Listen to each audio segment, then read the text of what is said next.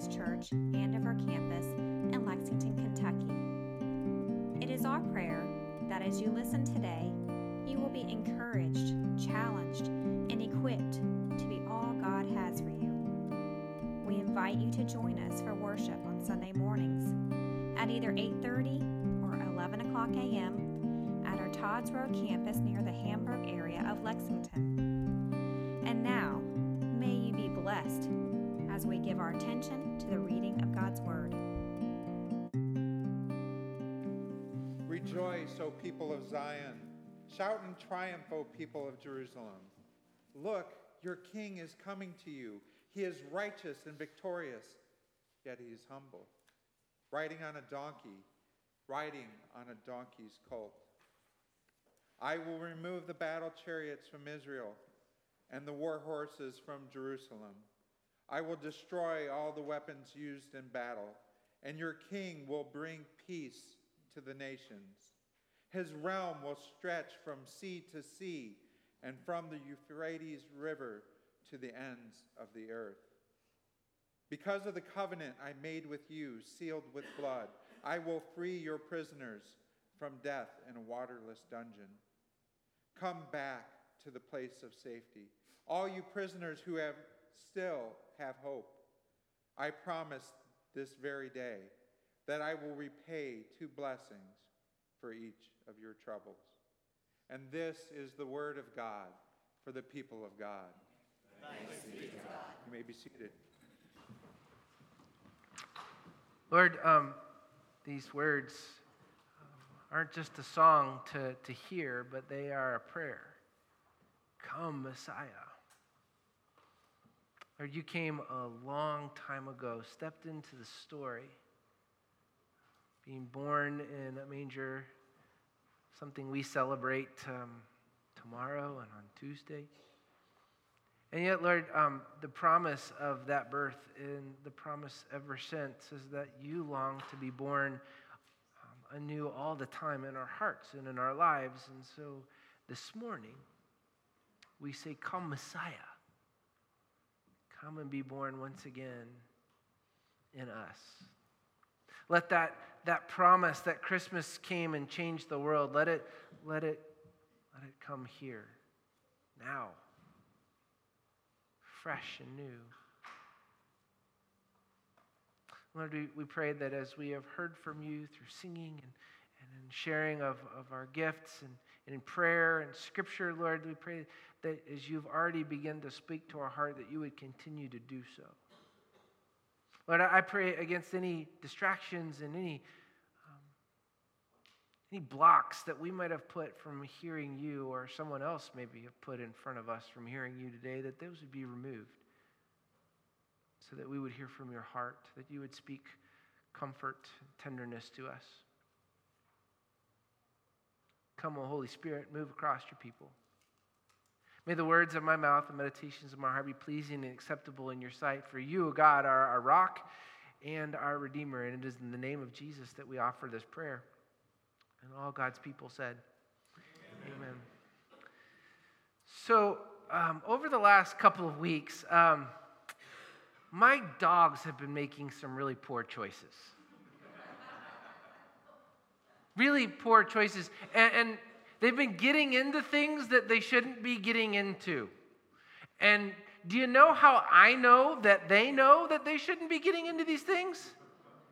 Because when I walk into the room, they look at me like this. As if to say, Hi, Dad, glad you're here, but don't go over there. Don't look at the trash can pushed to the side and the toilet tissue all over the place. No, they know when they look at me that way that that, uh oh, bad news. And I know I'm in trouble because I'm going to have to clean it up. Um, same can be said for our kids, right? Moms and dads ever walked into a room with a kid doing what they're not supposed to be doing? Oh, that is a joyous moment, isn't there? How quickly they go, No, I'm not doing anything wrong, mom, dad. No, not at all. Um, have you, have you ever caught anybody doing something that they know that they shouldn't be doing? Is there no greater joy than saying, gotcha, when the hand is in the cookie jar. I, I, I, thought of that this week and I was reflecting on my joy in those moments, and I'm realizing there is something really wrong with me. something's off. Why do I enjoy those gotcha moments so much? But if I'm honest, I have to admit, I have to realize that it's often me that's the one caught with his hand in the cookie jar. Anybody else with me, or am I by myself? Liars. Uh, I mean, why is it that when, why is it that breaking rules are so much fun, right? Why are we so intrigued by looking obedience in the face and going, mm, not today, thank you very much? If we're truthful, to obey is something that we're all guilty of not doing as much as doing, right? Come on, right? Yeah. I mean, we don't like rules, right? As Americans, particularly, we love the freedom that comes from not having to do anything we don't want to do. A lot of people look at the Bible and they look at God's story as a bunch of commands written down by a bunch of old men just in a room to tell us how we're supposed to behave certain situations. So obedience then we think is this burden it's this heavy load that we just kind of have to bear all of our lives and do the best because we know we're going to mess up, so well, whatever. And the crazy thing is, is I actually think that that's a completely understandable approach to Scripture. I, in the tradition that I grew up in, um, we were known, we were more known for what we were against rather than what we were for. Don't do this, don't do that. In fact, we had a saying we don't dance or chew or go with the girls that do.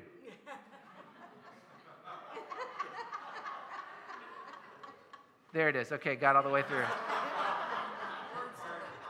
It's like a joke grenade. You just drop it and it'll go off eventually, you know? No, I mean, my parents weren't even allowed to hold hands or snuggle on the couch when I was growing up, or my grandmother would scold them.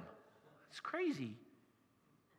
Um, the church has had seasons where keeping rules was important because there was a, an, an, element of safety that was necessary. If we don't do this or I do do this, then there'll be some kind of consequence. How many of y'all have ever John 75 going south over to Richmond, over the Kentucky River, and been really thankful for guardrails? Gets windy over there.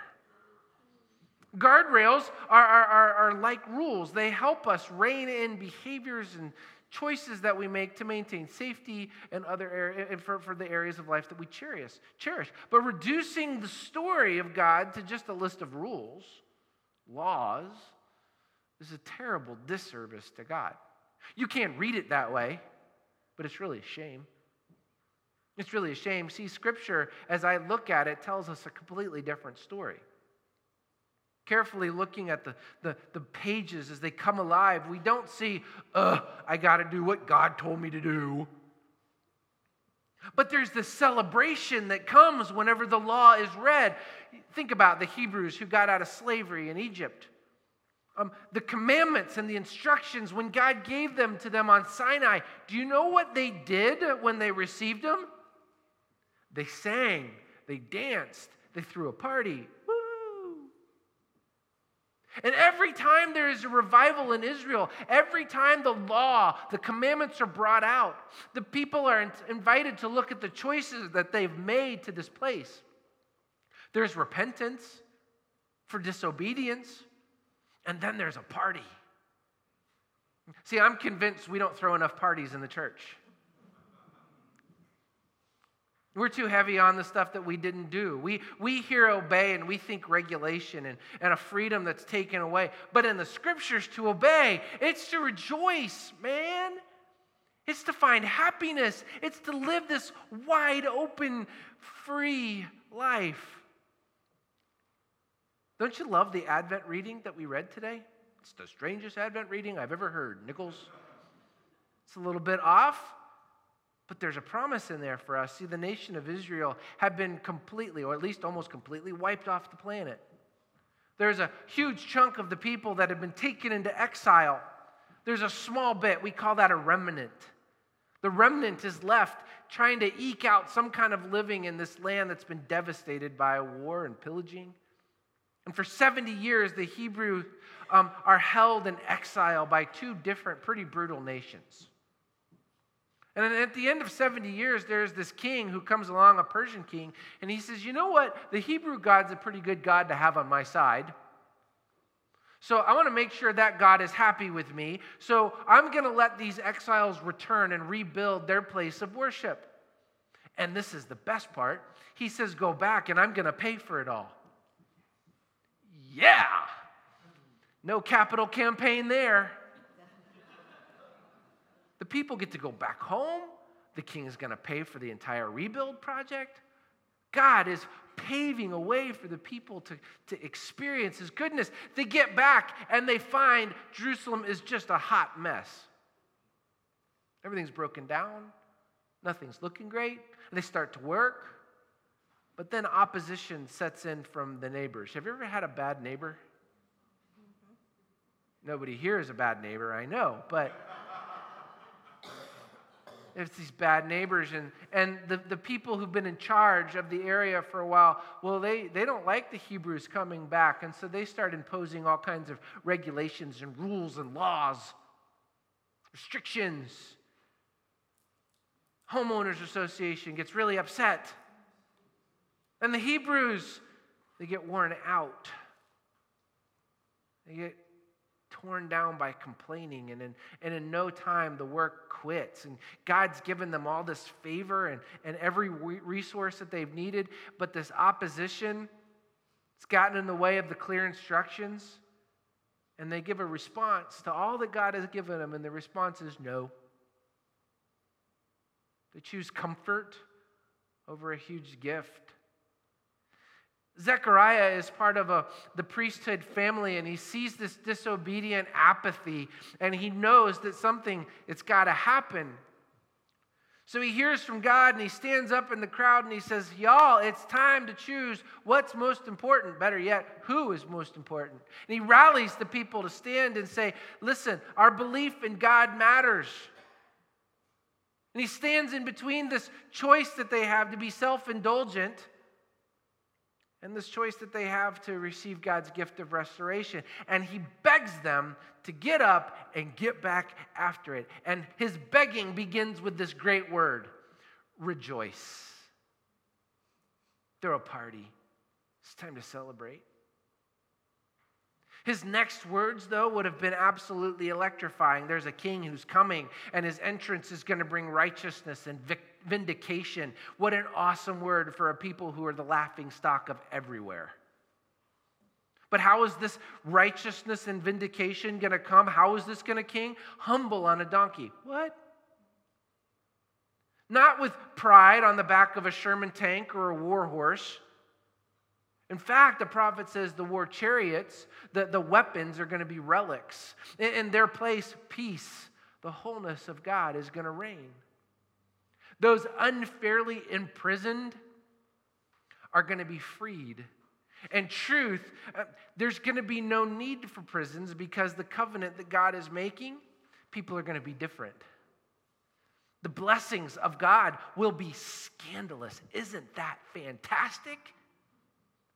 The blessings of God are scandalous, not churchy, scandalous, overwhelming. We've been spending the last several weeks in our Advent series with George Frideric Handel's Messiah, looking at these passages that have come up. And Handel knew that this promise of a king that's coming is going to was it would change the world and it should continue to change the world. Handel knew that it would take obedience, um, not something that's forced upon us, but released upon us to rejoice to do this changing. A king who would come and bring the reign of God that Zechariah spoke of, and that Handel said, My audience needs to hear this all over again. And so in 1742, Handel goes to Dublin, Ireland to offer a series of concerts in January and February. His newest work, this piece, Handel's Messiah that took some 26 miraculous days to compose, is sitting on his desk. It's not ready to be offered to the crowds. At least that's what Handel thinks. The concerts go well, things are happy, but in March, Handel begins exploring an idea. For a benefit concert. See, he's seeing things that aren't right in Dublin, aren't right in England at the time, and that this material that he's been working on needs to come out. And so he starts hiring musicians in a hall for a March conference, a, a March concert that would be uh, a, a benefit that would raise money for some charities to make a difference. He wanted this to, to do something. So he had his own organ and his harpsichord shipped to him from London to Dublin because it had to be just so. 700 people packed this auditorium. There's standing room only. It's every pastor's dream. The music begins and the words start to ring through the halls, and the audience is swept up. And we hear these words Rejoice, O people of Zion, your king comes. And you know what happens to the crowd? They're euphoric. The buzzer went off, the crowds go nuts. It was so incredible, the response so great that Handel immediately said, Hey, we need to do this again. They did two or three more concerts. That benefit concert alone of 700 people raised enough money for three charities and was responsible for the paying off of debt of 142 individuals who were stuck in debtor's prison. 142 people who were in prison because they had debts were now freed. Because people were overwhelmed by the words. Handel was a brilliant musician. He was also a wealthy man who lived very comfortably, but who also gave great sums of money away. He was captivated by these words of the Messiah, but he was also guilty of holding on to more than he needed. Uh, and he died in 1756 at the age of 74, blind, very fat, and very rich. Handel's funeral was a national event. He planned and prepared everything at Westminster Abbey. No small cost to that. And the rest of his wealth was given to charities across London. Handel seemed to battle this fine line between joyful obedience and being bound by a law throughout his entire life. See, he knew good news, but he was also bound by the comforts and these bouts of lethargy and apathy. I was reading this week a passage out of the book of Hebrews. The author is talking about Christ's work as our high priest. Now, this was someone uh, back in the day that enforced the religious laws, both pagan and Jew alike. But Jesus, as our high priest, is a very different kind of one who offers a new covenant to the people, a new set of promises, a new set of opportunities. And in this covenant, the laws of God are not written on paper or stone but instead written on our hearts. That the laws that the king would bring are coming in such a way that it becomes living and comes from the source of loving. Hebrews says that everyone, from the least to the greatest, will know me and I will forgive their wickedness and will never again remember their sins. Isn't that great? It's like, it's like going, Lord, forgive me for this. You're forgiven. Five minutes later, hey, Lord, you remember that? Nope. God says, nope. God has chosen to forgive. This is the new covenant that the king is bringing. And I read that passage and I thought, wow, we really get the whole forgiveness of sins thing, but then forever it's no longer to be remembered. That's a big deal, isn't it? I think a lot of us love carrying our old sins in like five gallon buckets around with us. Woe is me, it's so terrible. Jesus is good at taking it, but it's with me all the time. And it's heavy and it's laid down and it gets us, don't get the, the voices, ah, whatever. The point being, we carry this stuff with us all the time. And the author of Hebrews is saying, that's crazy talk.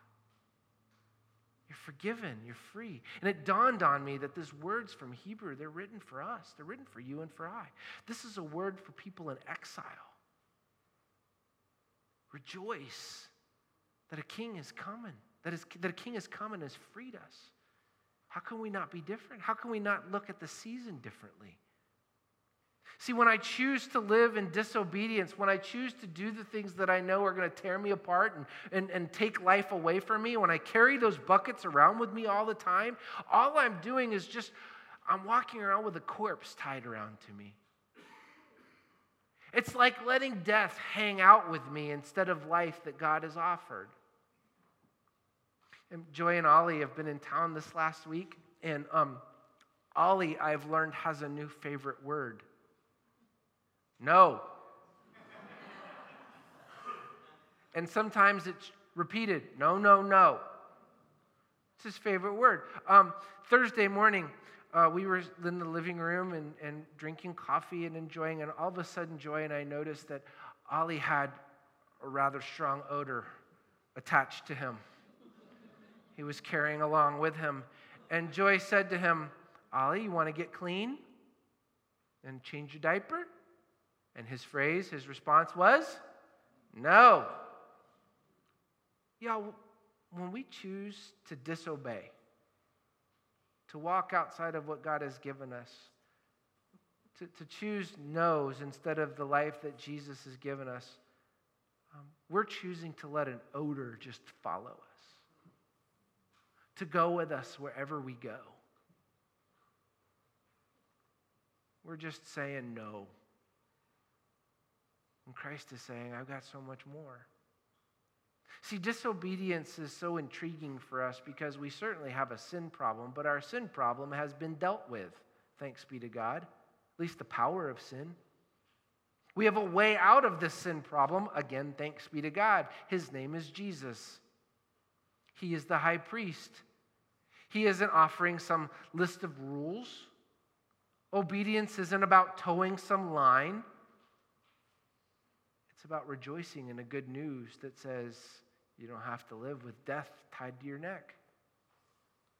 See, the good news isn't just that we get to go to heaven at some point. The good news is that God came to be with us. He came and was born. He lived. He died. He was raised from the dead. He rules here and now, not just at some point in the future, but now. And the place where He rules and where He reigns is crashing right into where sin and death and disobedience continue to cling to power. You don't have to have that stink of death wrapped around you. You get to live free from prison, free from debt. You get to not obey out of fear, but out of a heart that says, let's have a party. Let's rejoice. Let's celebrate. So, follower of God, child of the living one, rejoice this morning. Hear these words from the prophet Zechariah Shake off the smell of death, for the king has come. And as Zechariah said, maybe we need to hear all over again. Let's get on with it. Let's shake off the dust, the lethargy, the apathy. And let's get to building. Maybe physically maybe a whole lot more. Throughout this Advent season, I've been inviting us to a time to just be still and reflect. So I want to invite you, if you've got something in your hands, push it to the side. And let's close our eyes.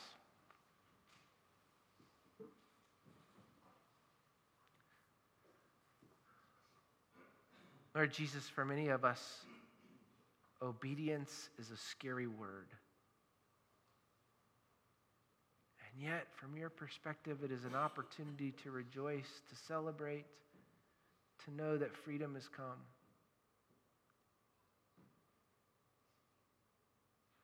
So, Lord, speak over us this morning freedom, release from captivity. What others have done to us, yes, it matters, but you have something more for us. We don't have to be bound by old stories and old narratives. For those of us who are just absolutely worn out because of opposition, Lord, let us hear the call to rejoice, to celebrate. For you, O King, our King, have come. We ask, Lord, that as we approach Christmas, as we end the season of preparation, you would continue to draw us closer and closer to the King who came humble, riding on the back of a donkey, the one who laughs at weapons of war. Help us, Lord Jesus, to be that kind of people, filled with your kind of life, who go through our days rejoicing, for our King has come. Lord, we love you and we give you thanks for all that you have done, all that you're doing, and all that you will do. And it is in the name of the Father, the Son, and the Holy Spirit that we offer this prayer. And all God's people said,